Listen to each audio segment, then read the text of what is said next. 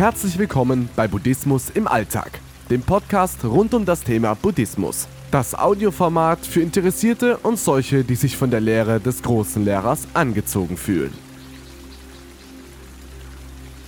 Die Angelegenheit mit dem Leiden. Das Leben ist Leiden, so kommt die erste edle Wahrheit daher.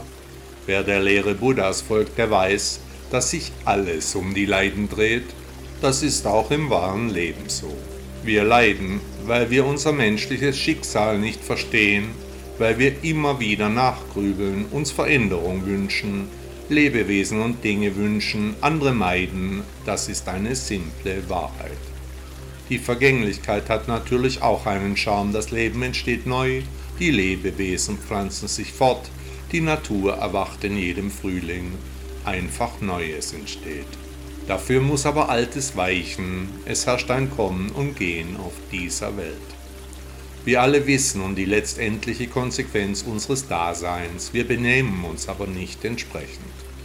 Wenn wir uns Illusionen und Selbsttäuschungen hingeben, dann können wir die Zusammenhänge kurz vergessen, uns mit der Welt arrangieren. Das ist aber immer nur von kurzer Dauer, die Realität ist schneller zurück, als es den Beteiligten lieb ist dann schlägt die Realitätsflucht in plötzliche Angst um.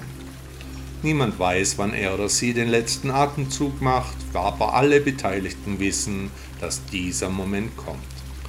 Allerdings stellt sich die Frage, wie man damit umgeht, voller Ängste und mental am Limit oder frei und erwachsen. Was würdest du wählen?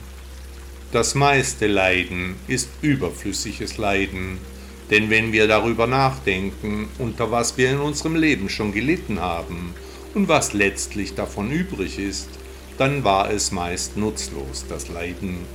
Nichts hat es uns gebracht, unsere Stimmung getrübt über Tage, Wochen, Monate und manchmal auch Jahre, aber übrig ist davon nichts. Das Leiden ist es nicht wert zu kultivieren, obwohl viele Menschen genau das tun.